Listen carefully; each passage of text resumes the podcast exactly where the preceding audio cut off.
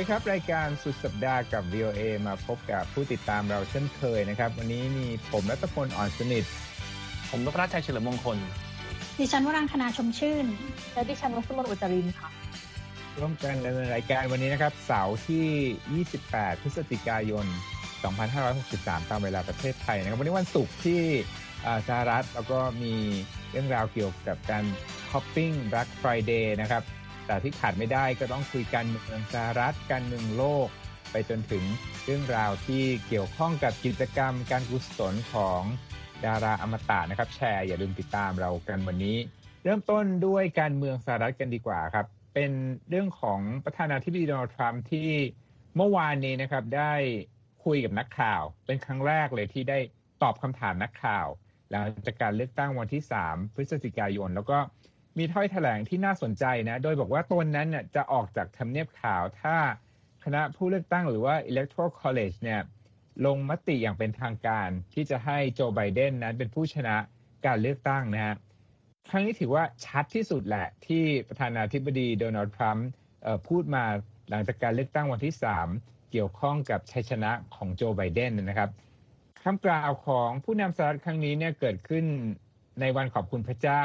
แล้วก็ผู้สื่อข่าวนะเป็นผู้ถามประธานาธิบดีนะว่าตกลงเนี่ยจะออกจากทำเนียบข่าวหรือไม่ถ้ามีการรับรองผลการเลือกตั้งโดย Electoral College โดนัลด์ทรัมป์บอกแน่นอนก็จะออกคุณก็ทราบดีว่าผมจะทำเช่นนั้นนะฮะอย่างไรก็ตามประธานาธิบดีทรัมป์จากพรรครีพับลิกันก็ยังคงแสดงความเห็นต่อเนื่องเรื่องอการเลือกตั้งที่ยังคงบอกว่ามีการโกงครั้งใหญ่ แต่ว่าก็ได้ไม่มีการแสดงหลักฐานนะฮะแล้วก็ ความพยายามหลายครั้งที่เห็นมาในช่วงหลายสัปดาห์ที่ผ่านมาทางกฎหมายที่จะพยายามเปลี่ยนผลการเลือกตั้งที่โจไบเดนนั้นเป็นว่าที่ประธานาธิบดีเนี่ยก็ถูกศาลตัดสินว่าไม่รับพิจารณาหรือว่าความพยายามต่างๆ พูดง่ายๆ ว่าตอนนี้เนี่ยล้มเหลวแล้วก็ทรัมป์เหลือทางเลือกน้อยมากนะฮะที่จะเปลี่ยนผลการเลือกตั้ง สรุปตอนนี้นับคะแนน Electoral College อย่างไม่เป็นทางการก็คือว่าโดนัลด์ทรัมป์นั้นตามโจไบเดนอยู่นะโจไบเดนได้ 306 เสียง แล้วก็ประธานาธิบดีทรัมป์ได้ 232 เสียง จะเป็นประธานาธิบดีได้ต้องได้ 270 เสียงนะฮะคณะผู้เลือกตั้งจะลงมติอย่างเป็นทางการวันที่ 14 ธันวาคมนี้นะฮะแล้วก็จะมีการพิธีปฏิญาณตนเข้ารับตำแหน่งของประธานาธิบดีคนใหม่ 20 มกราคมนี้ครับ อีกเรื่องหนึ่งนะฮะมาจากอิหร่านอยากจะเล่าให้ฟัง เพราะว่าเป็น breaking news วันนี้นะฮะอิหร่านกล่าวหาอิสราเอลนะครับว่าอยู่เบื้องหลังการลอบสังหารนักวิทยาศาสตร์คนสำคัญในโครงการนิวเคลียร์ของอิหร่านนะฮะชื่อนายโมเซนฟักรีซาเดนะครับรัฐมนตรีต่างประเทศของอิหร่านได้ทวีตข้อความเมื่อวันศุกร์นะครับ กล่าวหาว่าการสังหารของนักวิทยาศาสตร์คนนี้เนี่ย มีข้อบ่งชี้ว่าเป็นฝีมือของอิสราเอล แต่ว่าทางการอิสราเอลนั้นก็ยังไม่ได้มีท่าทีใด ๆ ต่อเหตุการณ์ดังกล่าวนะฮะตามรายงานของสื่ออิหร่านครับระบุครับว่านายโมเซนนั้นเเป็นผู้เชี่ยวชาญด้านนิวเคลียร์ของอิหร่าน แล้วก็ดูแลโครงการสำคัญนะฮะเขาถูกโจมตีระหว่างการโดยสารทางรถยนต์ โดยเป็นปฏิบัติการก่อการร้ายใกล้กับกรุงเตหะรานนั่นก็เป็นสื่ออิหร่านกล่าว รายงานจากผู้เห็นเหตุการณ์กล่าวว่าได้ยินเสียงระเบิดดังหนึ่งครั้งนะฮะตามมาด้วยเสียงรัวกระสุนก่อนที่นักวิสาผู้นี้จะเสียชีวิตที่โรงพยาบาลในเวลาต่อมานะแล้วก็มีรายงานว่าเจ้าหน้าที่อารักขาจำนวนหนึ่งนั้น ได้รับบาดเจ็บนะฮะแม้ว่าตอนนี้ยังไม่ทราบกลุ่มผู้ที่ออกมาแสดงความรับผิดชอบ และเหตุการณ์ล่าสุดนี้ก็เกิดขึ้นหลังครบรอบ 10 ปี เหตุการณ์รอบสังหารนักวิทยาศาสตร์ด้านนิวเคลียร์ของอิหร่านอีกคนหนึ่งนะชื่อนายมาจิดซาฮารีนะครับแล้วก็ทางอิหร่านนั้นก็ได้อ้างว่าเป็นฝีมือของอิสราเอลเช่นกันนะฮะนั่นก็เป็นเรื่องราวข่าวโลกครับ อยากจะกลับมาที่สหรัฐนะอยากจะพูดถึงที่เกินไว้เรื่องเทศกาลวันขอบคุณพระเจ้า แล้วก็วันศุกร์ที่ตามมาเรื่องการจับจ่ายของ Black Friday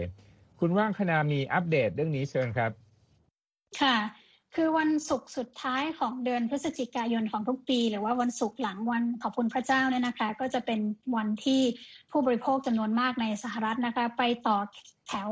เข้าคิวรอซื้อสินค้าราคาถูกเป็นพิเศษที่ห้างร้านต่างๆนำมาลดกระหน่ำนะคะ ที่เรียกกันว่า Black Friday จนเป็นธรรมเนียมกันไปแล้วนะคะ แต่ว่าปีนี้ค่ะ ปรากฏว่าสำนักข่าวรอยเตอร์รายงานนะคะว่าความกระตือรือร้นของขาช็อป Black Friday เนี่ยก็ลดลงไปเยอะพร้อม ๆ กับจำนวนของคนที่ไปต่อคิวตาม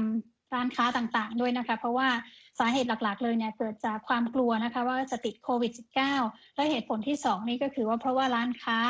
ห้างร้านขายปลีกต่างๆเนี่ยก็พากันลดราคามาตั้งแต่ก่อนหน้านี้แล้วค่ะ คุณรัตพล ในขณะเดียวกันนะคะ ห้างร้านต่างๆ เองก็มีการนำเอามาตรการนะคะ มาใช้ในการควบคุมจำนวนคนในร้านนะคะ ไม่ให้เข้ามาเยอะจนเกินไปอย่างวอลมาร์นะคะ ซึ่งเป็นร้านค้าปลีกขนาดใหญ่ของสหรัฐนะคะ ก็มีการเปิดร้านตั้งแต่ตอนประมาณตีห้าของวันนี้ตามเวลาในสหรัฐนะคะ แล้วก็มีการกำหนดเส้นทางนะคะ ว่าให้คนที่เข้ามาช็อปเนี่ย เดินเส้นทางไหนบ้าง เพื่อเป็นการควบคุมจำนวนคนนะคะ มีการนำเอาแผ่นพลาสติกมาติดตั้งนะคะ เพื่อป้องกันคนที่เป็นแคชเชียร์ไม่ให้ใกล้ชิดกับผู้ที่ซื้อสินค้ามากจนเกินไปนะคะ ในขณะที่ Best Buy นะคะ ห้างขายอิเล็กทรอนิกส์อุปกรณ์อิเล็กทรอนิกส์ชื่อดัง ก็มีพนักงานที่ทำหน้าที่เป็นคล้ายๆเหมือน ควบคุมการจราจรนะคะ ในร้านเช่นเดียวกัน ไม่ให้มีคนแออัดจนเกินไป เพราะว่าในเรื่องนี้เนี่ยทางศูนย์ควบคุมและป้องกันโรคติดต่อของสหรัฐนะคะ ก็เตือนว่าการเข้าไปช้อปปิ้งในสถานที่ภายในที่มีคนเยอะๆเนี่ยนะคะ ก็เป็นกิจกรรมที่มีความเสี่ยงสูงมากนะคะ นอกจากนี้นะคะ บางร้านเนี่ยค่ะก็ยังมีการที่คาดว่าคนจะซื้อหากันเยอะๆ เช่นของเล่นนะคะ จักรยานหรือว่าอุปกรณ์ทำครัวนะคะ มาวางไว้จุดที่เรียกได้ว่า ว้าซื้อคว้าได้ง่ายๆนะคะ คนจะได้รีบไปรีบกลับไม่ต้องเออระเหยนานนะคะ โดยใน Black Friday ปีนี้นะคะ ในภาพรวมนะคะ สมาพันธ์การค้าปลีกแห่งชาติสหรัฐก็ทำนายว่า ถึงแม้ว่าจะดูเหมือนกับว่าคนไปต่อคิวกันน้อยนะคะ แต่ว่ายอดค้าปลีกเนี่ยค่ะ น่าจะเพิ่มสูงขึ้นนะคะ ประมาณ 3.6 ถึง 5.2เมื่อเทียบกับปีที่แล้ว ซึ่งจริงๆ ก็ถือว่าเป็นจำนวนที่สูงนะคะ เพราะว่าถ้าดูค่าเฉลี่ยจาก 5 ปีก่อนนะคะ จะพบว่า ในแต่ละปีเนี่ยค่าเฉลี่ยจะเพิ่มสูงขึ้นประมาณ 2.5%เท่านั้นนะคะ นอกจากนี้นะคะการสำรวจของ Adobe Analytics นะคะยังพบว่าความกระตือรือร้นของผู้ช็อปนะคะในปีนี้เนี่ยลดน้อยลง เพราะเขามองว่ามันก็เริ่มมีการลดกันมาตั้งแต่เดือนตุลาคมแล้วนะคะ เป็นช่วงเทศกาลช้อปปิ้งประจำฤดูหนาวนะคะ ส่วนในฝั่งสหราชอาณาจักรนะคะ พบว่ายอดการจับจ่าย Black Friday นะคะ ลดลง 13.2%ค่ะเมื่อเทียบกับปีก่อน สาเหตุหนึ่งเนี่ยนะคะ เป็นเพราะว่าคนเนี่ย ก็ซื้อสินค้าไปล่วงหน้าก่อนแล้วเช่นกัน แล้วก็อีกอย่างหนึ่งก็เป็นเพราะว่าตอนนี้นะคะประเทศอังกฤษเนี่ยยังอยู่ในช่วงล็อกดาวน์โควิดช่วงที่2นะคะหลังจากที่มีการระบาดขึ้นอีกครั้งหนึ่งแล้วก็มีการมองว่ายอดการจับจ่ายเนี่ยนะคะจะพุ่งสูงขึ้นค่ะหลังจากที่มาตรการล็อกดาวน์ครั้งนี้ สิ้นสุดลงในวันที่ 2 ธันวาคมนี้ค่ะครับน่าสนใจมากเรื่องนี้แล้วก็เรื่องจำนวนผู้ติดเชื้อโควิด -19 ในอเมริกาก็น่าเป็นห่วงนะครับ ยอด รับเข้ารักษาตัวที่โรงพยาบาลจากการติดเชื้อโควิด -19 เนี่ยพุ่งทำสถิติที่ 90,000 คนนะฮะเมื่อวันศุกร์แล้วก็ปรับเพิ่มขึ้นถ้าเทียบกับก่อนหน้านี้เมื่อเดือนที่แล้วก็กว่าเท่าตัวเลยทีเดียว ท่ามกลางความกังวลเรื่องการระบาดรอบใหม่ ช่วงทั้งเทศกาลช้อปปิ้งแล้วก็เทศกาลรวมญาติของสหรัฐนะครับ มาที่อีกเรื่องหนึ่งที่น่าสนใจนะครับ คิดว่า คุณนพรัตน์มีเรื่องราวเกี่ยวกับโควิดมาเล่าให้ฟังใช่ไหมครับ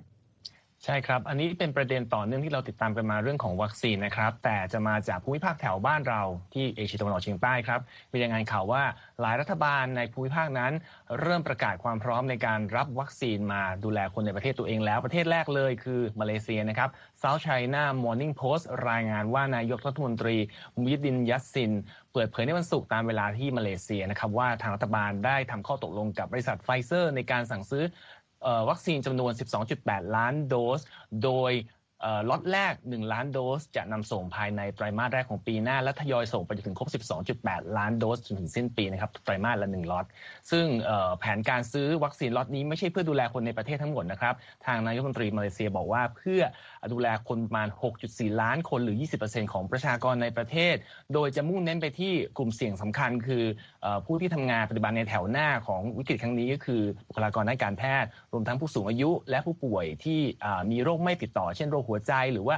โรคเบาหวาน เพื่อดูแลเรื่องนี้ไปก่อนขณะเดียวกันก็เตรียมรับวัคซีนอีกส่วนหนึ่งมาดูแลประชากรอีก 10%จากโครงการโควัคขององค์การอนามัยโลก แล้วก็ยังมีการ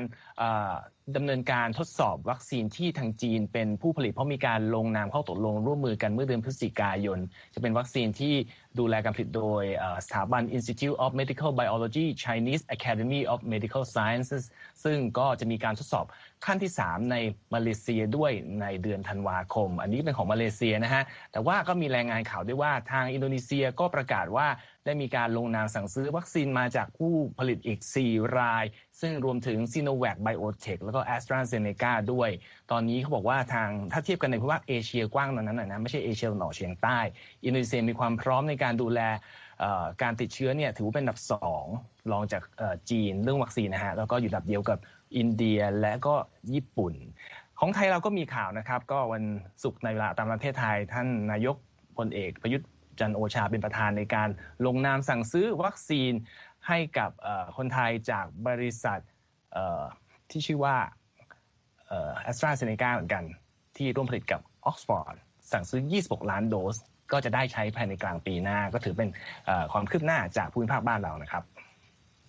ขอบคุณมากครับคุณอภรัตน์ เราจะพากันไปต่อที่อินเดียครับ คุณวัสมนมีเรื่องราวการประท้วงนะเหตุใดถึงเกิดการประท้วงครั้งนี้ในอินเดียนะครับ ค่ะตอนนี้หลายประเทศนะคะ ก็เกิดการประท้วงกันค่ะในขณะที่หลายประเทศเนี่ยเขาประท้วงกันในเรื่องของมาตรการที่เกี่ยวกับเรื่องของการล็อกดาวน์ในช่วงการระบาดของโควิดค่ะ ที่อินเดียเนี่ยเขามีการประท้วงกัน เพื่อต่อต้านกฎหมายการปฏิรูปการทำกสิกรรมนะคะ จากทางรัฐบาลค่ะซึ่งแน่นอนค่ะว่ากลุ่มผู้ประท้วงครั้งนี้หลายพันคนค่ะ ก็คือเป็นกลุ่มชาวนาที่ อยู่ทางด้านตอนเหนือของอินเดียนะคะ ซึ่งเป็นภูมิภาคที่มีการทำเกษตรกรรมมาเป็นส่วนใหญ่ค่ะกลุ่มผู้ชุมนุมค่ะมีความกังวลว่าตัวกฎหมายฉบับใหม่ที่เพิ่งผ่านเมื่อเดือนกันยายนนี้นะคะ จะทำให้ชาวนาเนี่ยถูกบริษัทใหญ่เอารัดเอาเปรียบค่ะ ซึ่งมีการประทะกันค่ะติดต่อกันมาเป็นเวลา 2 วันแล้ว ก็คือเมื่อวานนี้มีการประทะกันจากกับทางระหว่างผู้ประท้วงแล้วก็ตำรวจค่ะที่ พยายามเดินทางเข้าไปในกรุงนิวเดลีเพื่อปักหลักประท้วง ซึ่งกลุ่มผู้ประท้วงเนี่ยก็คือตั้งใจว่าที่จะปักหลักกัน จนกว่าที่รัฐบาลเนี่ยจะยอมถอยตัวกฎหมายตรงนี้ออกมาค่ะ วันนี้ค่ะก็มีการประทะกันเช่นกันค่ะ ตามแถบชาติเมืองของกรุงนิวเดลีค่ะจนกระทั่งตำรวจเนี่ยต้องใช้ปืนใหญ่น้ำแล้วก็แก๊สน้ำตาค่ะสลายกลุ่มผู้ชุมนุมแต่ว่าอย่างไรก็ตามนะคะหลังจากที่มีการเจรจากันหลายชั่วโมงค่ะสุดท้ายแล้วทางตำรวจค่ะ ก็อนุญาตให้ทางผู้ชุมนุมเนี่ยเข้ามาในกรุงนิวเดลีได้ค่ะ โดยทางอมารินเดอร์ซิงนะคะมุขยมนตรีหรือว่าผู้ปกครองค่ะรัฐปัญจาบระบุว่ารัฐบาลเนี่ยจะต้องเริ่มการเจรจาถึงข้อกังวลของชาวนาเนี่ยต่อกฎหมายการทำกสิกรรม แล้วก็แก้ปัญหานี้โดยเร็ว แล้วก็เรียกการใช้กำลังของทางตำรวจว่าเป็นการใช้เป็นการใช้อำนาจอย่างเกินเหตุด้วยค่ะ ทั้งนี้นะคะตัวกฎหมายตัวนี้ค่ะ ทางรัฐบาลอินเดียเนี่ยบอกว่ามีจุดประสงค์เพื่อปฏิรูปกฎหมายฉบับเก่าที่ตอนแรกเขาจะกำหนดให้ชาวนาเนี่ยจะต้องขายผลิตผลส่วนใหญ่ผ่านตลาดขายส่ง ที่ทางรัฐเนี่ยเป็นผู้กำกับดูแลอยู่ แล้วก็แน่นอนค่ะ ว่าจะต้องเป็นไปในตามราคาที่ทางรัฐเนี่ยกำกับ ซึ่งกฎหมายตัวฉบับใหม่เนี่ยนะคะ ก็เขาบอกว่าจะมีมาเพื่อตั้งเป้าการปฏิรูปการขายผลิตภัณฑ์ทางการเกษตรค่ะ ก็คือจะสามารถเปิดทางให้ชาวนาเนี่ยสามารถขายผลิตภัณฑ์แก่บริษัทเอกชนได้ ซึ่งทางนายกรัฐมนตรีนเรนทราโมดีนะคะ บอกว่ากฎหมายฉบับนี้ค่ะ ถือว่าเป็นกฎหมายฉบับประวัติศาสตร์ที่ช่วยเพิ่มรายได้ให้ชาวนา เพิ่มศักยภาพในการผลิต แล้วก็ทาให้ชาวนาเนี่ยเป็นอิสระจากพ่อค้าคนกลาง แต่แล้วก็ผู้สนับสนุนกฎหมายบอกว่าสมัยฉบับนี้นะคะจะช่วยดึงดูดการลงทุนจากภาคเอกชนค่ะ แต่ว่าอย่างไรก็ตามเนี่ยทางกลุ่มชาวนากับเห็นไม่ตรงกันค่ะ เพราะเห็นว่าการที่ไม่มีภาคการควบคุมภาคการตลาดเนี่ยจะทำให้พวกเขามีอำนาจต่อรองกับบริษัทใหญ่น้อยลง แล้วก็ทำให้พวกเขาอาจจะต้องขายผลผลิตแก่บริษัทด้วยราคาที่ต่ำลงแบบเป็นในภาวะจำยอมค่ะ แล้วก็อาจจะทำให้รายได้ของชาวนาในชนบทในชนบทเนี่ยลดน้อยลงไปอีกค่ะ คุณมากครับ คุณวัสมนครับ เรื่องปากท้องนะครับ ในประเทศนั่นเป็นเรื่องของปากท้องประเทศกำลังพัฒนาปากท้องของประเทศพัฒนาแล้วเนี่ยก็มีอีกประเด็นหนึ่งที่น่าสนใจคือมีช้อยส์เยอะมากนะช้อยส์ทางเลือกเพื่อกินเพื่อสุขภาพอาหารวีแกนต่างๆ ตอนนี้ก็มีการแข่งขันกันในตลาดอาหารที่ทำจากพืชหรือว่าไรเนื้อสัตว์แต่เป็นโปรตีนที่ คุณว่าคณามีเรื่องราวของการทำแบรนดิ้งของการตั้งชื่อที่ยากลำบากใช่ไหมครับ ค่ะ คือในบรรดาของเนื้อสัตว์เนี่ยนะคะ หรือว่าเนื้อสัตว์ที่ทำมาจากพืชก็คือโปรตีนพืชเนี่ยนะคะ นอกจากจะมีการแข่งขันแย่งชิง ส่วนแบ่งการตลาดกันแล้วเนี่ย การแข่งขันอีกรูปแบบหนึ่งที่เราอาจจะไม่ค่อยรู้กันนะคะ ก็คือการแข่งขันตั้งชื่อผลิตภัณฑ์เหล่านี้ที่ตอนนี้มีออกมา 300 กว่าผลิตภัณฑ์แล้วนะคะ คุณรัตพล ซึ่งในเรื่องนี้นะคะ The Wall Street Journal รายงานว่า การตั้งชื่อให้กับผลิตภัณฑ์ทดแทนเนื้อสัตว์เหล่านี้นะคะ หลาย ๆ บริษัทเนี่ยให้ให้ความสำคัญแล้วก็เอาจริงเอาจังกันมากนะคะ เพื่อจะหาชื่อของแบรนด์ที่น่าสนใจนะคะ น่าจดจำแล้วก็ไม่เลี่ยนจนเกินไปนะคะ ชื่อที่เราได้ยินบ่อย ๆ นะคะ อย่างน้อยก็ในสหรัฐเนี่ยก็คืออย่างเช่น Impossible Burger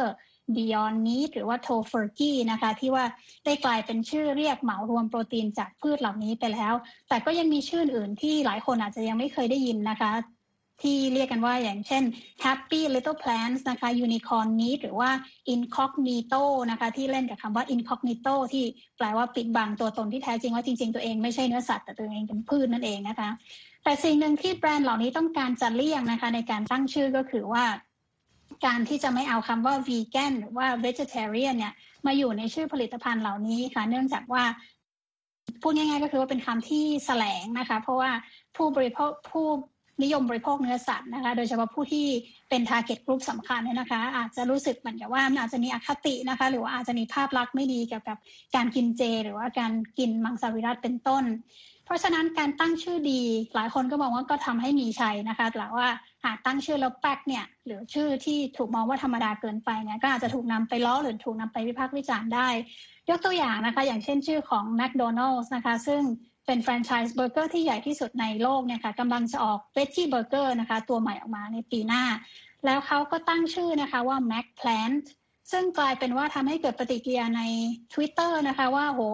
เป็นบริษัทใหญ่ซะขนาดนี้ตั้งชื่อออกมาได้แค่นี้เองแหละว่า McPlant นะคะ ชื่อมันทื่อมาก จนทำให้ผู้บริหารของ McDonald's นะคะ ต้องออกมาบอกว่าชื่อนี้เนี่ยผ่านการทดสอบกับกลุ่มทดลองมาแล้วนะคะ ได้รับผลตอบรับดีที่สุด แล้วก็สื่อสารได้ตรงเป้าที่สุดแล้ว ในขณะเดียวกันนะคะ ก็มีบางบริษัทบอกว่า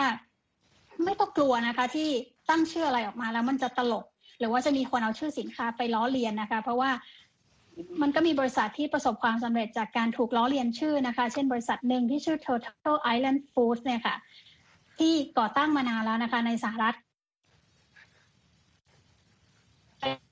Tofurky นะคะ ในเมื่อประมาณหลายสิบปีที่ผ่านมาแล้ว ปรากฏว่าชื่อ Tofurky ซึ่งเป็นชื่อล้อเลียนกับ beef jerky เนี่ยนะคะเนื้อแดดเดียวเนี่ยนะคะ ก็ถูกนำไปล้อเลียนตามรายการโทรทัศน์ชื่อดังของสหรัฐนะคะทำให้ชื่อ Tofurky เนี่ยเป็นที่รู้จักกันอย่างแพร่หลาย จนทำให้บริษัท Turtle Island Foods เนี่ยค่ะ เปลี่ยนชื่อบริษัทตัวเองจาก Turtle Island Foods มาเป็น t o f u r k y แล้วก็ดังมาจนถึงทุกวันนี้นะคะ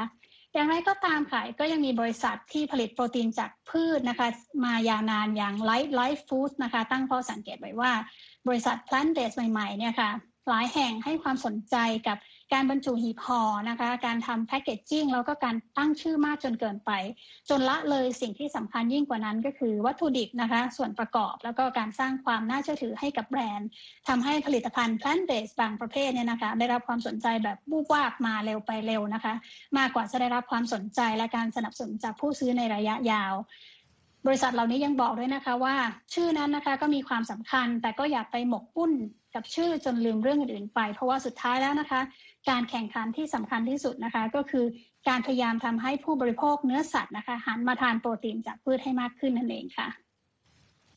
ครับพูดถึงชื่อเนี่ยตอนแรกสมัยที่ iPad ถูกเปิดตัวในตลาดอิเล็กทรอนิกส์เนี่ยก็ถูกล้อเยอะนะเพราะ iPad เนี่ยถูกไปกล้องจองกับผลิตภัณฑ์ต่างๆ ที่ไม่ค่อยเป็นอิเล็กทรอนิกส์เท่าไหร่ แต่ว่าที่ผ่านมาเขาก็ผ่าน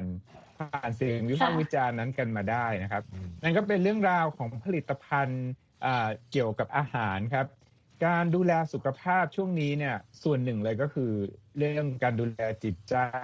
บางคนไปพักผ่อนต่างประเทศ ไปพักผ่อนพยายามหาที่พักผ่อนต่างประเทศไม่ได้ก็ไปพักผ่อนในสถานที่ที่อยู่ในประเทศของเราเป็นธรรมชาตินะฮะแล้วก็รัฐที่มีภูมิมีธรรมชาติที่สวยงามที่สุดแห่งหนึ่งในอเมริกาก็คือรัฐฮาวาย ปรากฏว่าตอนนี้เนี่ยเรื่องนักท่องเที่ยวเนี่ยหายไปแล้วก็คน ในภายในรัฐเองก็ต้องปรับตัวนะ คุณวัสมนมีรายงานเกี่ยวกับเรื่องนี้ใช่ไหมครับ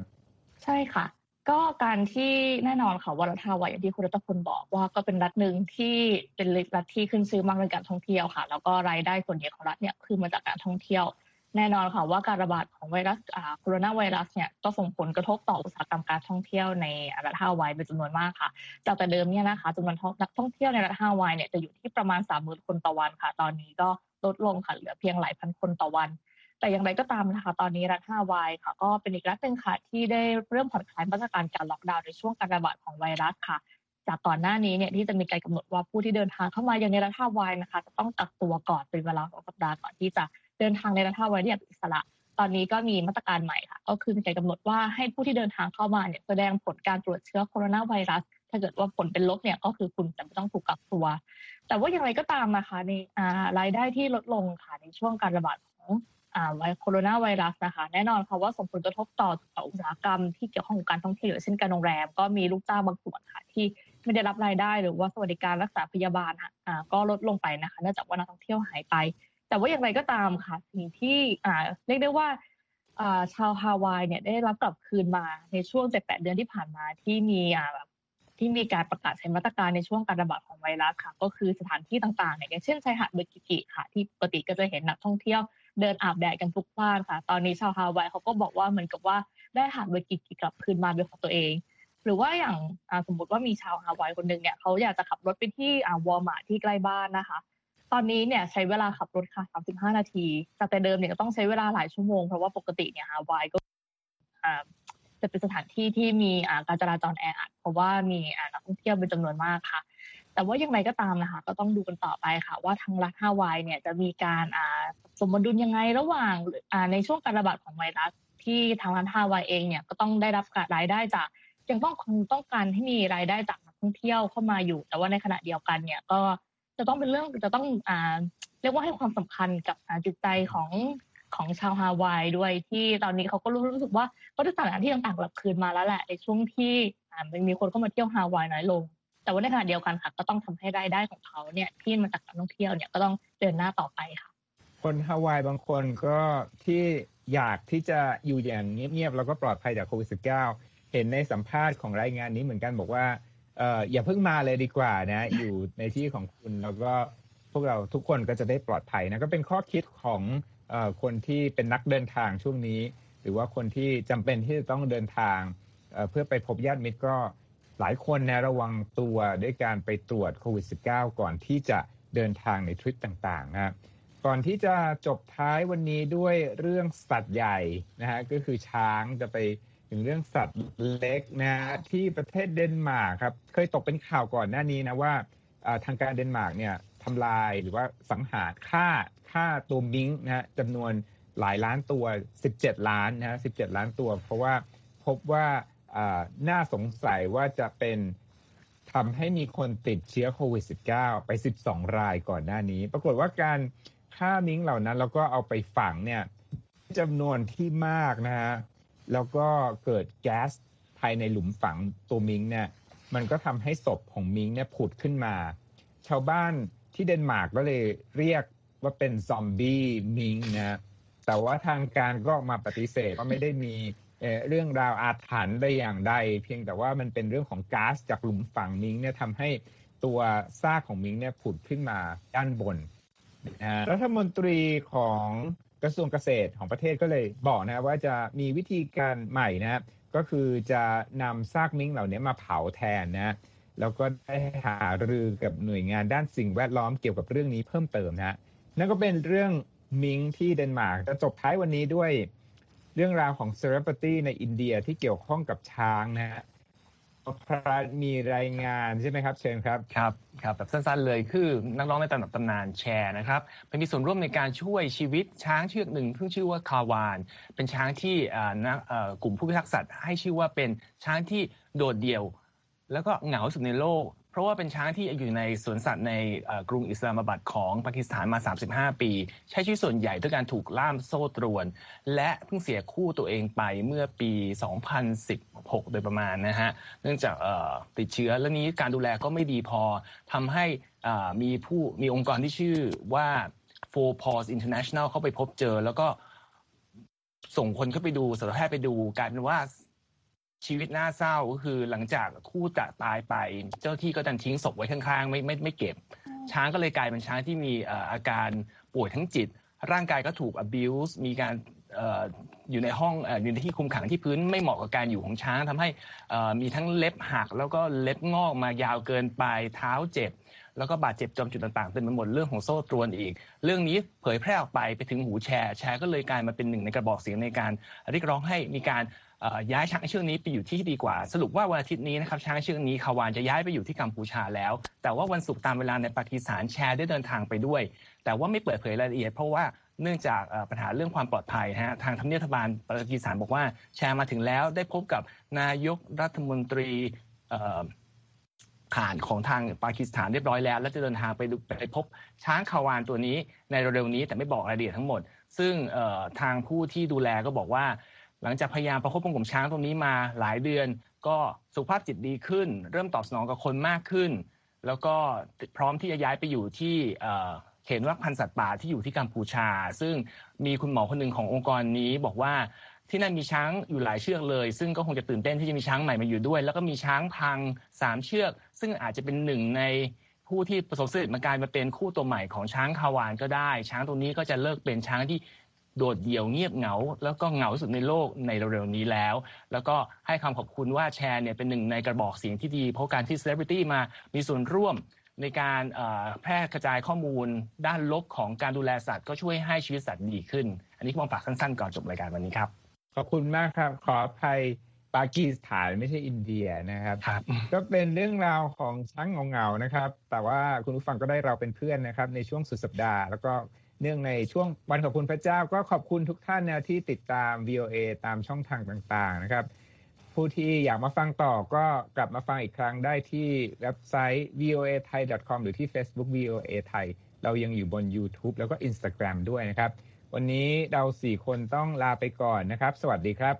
สวัสดีค่ะ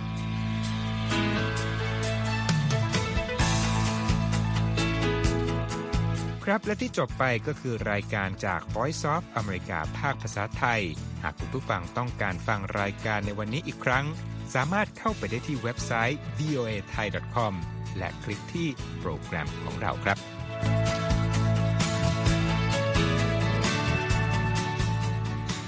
และถ้ามีเวลาว่างเสาร์อาทิตย์ อย่าลืมแวะมาฟังสุดสัปดาห์กับ VOA เช้าวันเสาร์ ซึ่งเราจะมีคุยกันบันเทิงสำหรับหนังใหม่ประจำสัปดาห์ กับภาษาอังกฤษสำนวนอเมริกันทุกเช้าวันอาทิตย์ ตามเวลาในประเทศไทย ติดตามฟังย้อนหลังได้จากเว็บไซต์ของเราเช่นกันครับ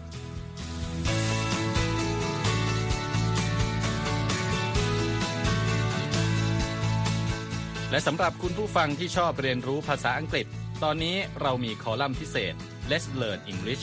ซึ่งเปิดโอกาสการเรียนรู้และฝึกทักษะภาษาอังกฤษ ในรูปแบบที่ถูกออกแบบโดยผู้เชี่ยวชาญตามมาตรฐานการศึกษาของอเมริกา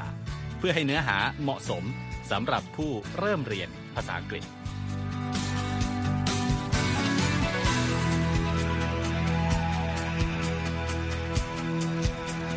ครับเรายังมีวิดีโอที่จัดทำขึ้นเป็นพิเศษ สะท้อนเรื่องราวหลากหลาย ตั้งแต่ชีวิตคนไทยในสหรัฐ ไปจนถึงเหตุการณ์สำคัญต่างๆ ที่เกิดขึ้นในอเมริกามาเสนอเป็นประจำ ซึ่งติดตามได้ทั้งทางเว็บไซต์ voa thai com Facebook และ YouTube voa thai ครับ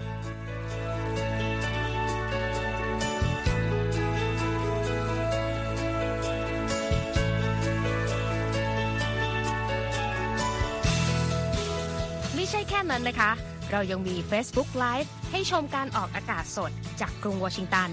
และยังมี Instagram สะท้อนมุมมองสังคมและวัฒนธรรมอเมริกัน บอกเล่าเรื่องราวที่น่าสนใจผ่านภาพถ่ายจากทั่วทุกมุมโลก ให้แฟนรายการได้ฟอลโล่กันด้วยค่ะ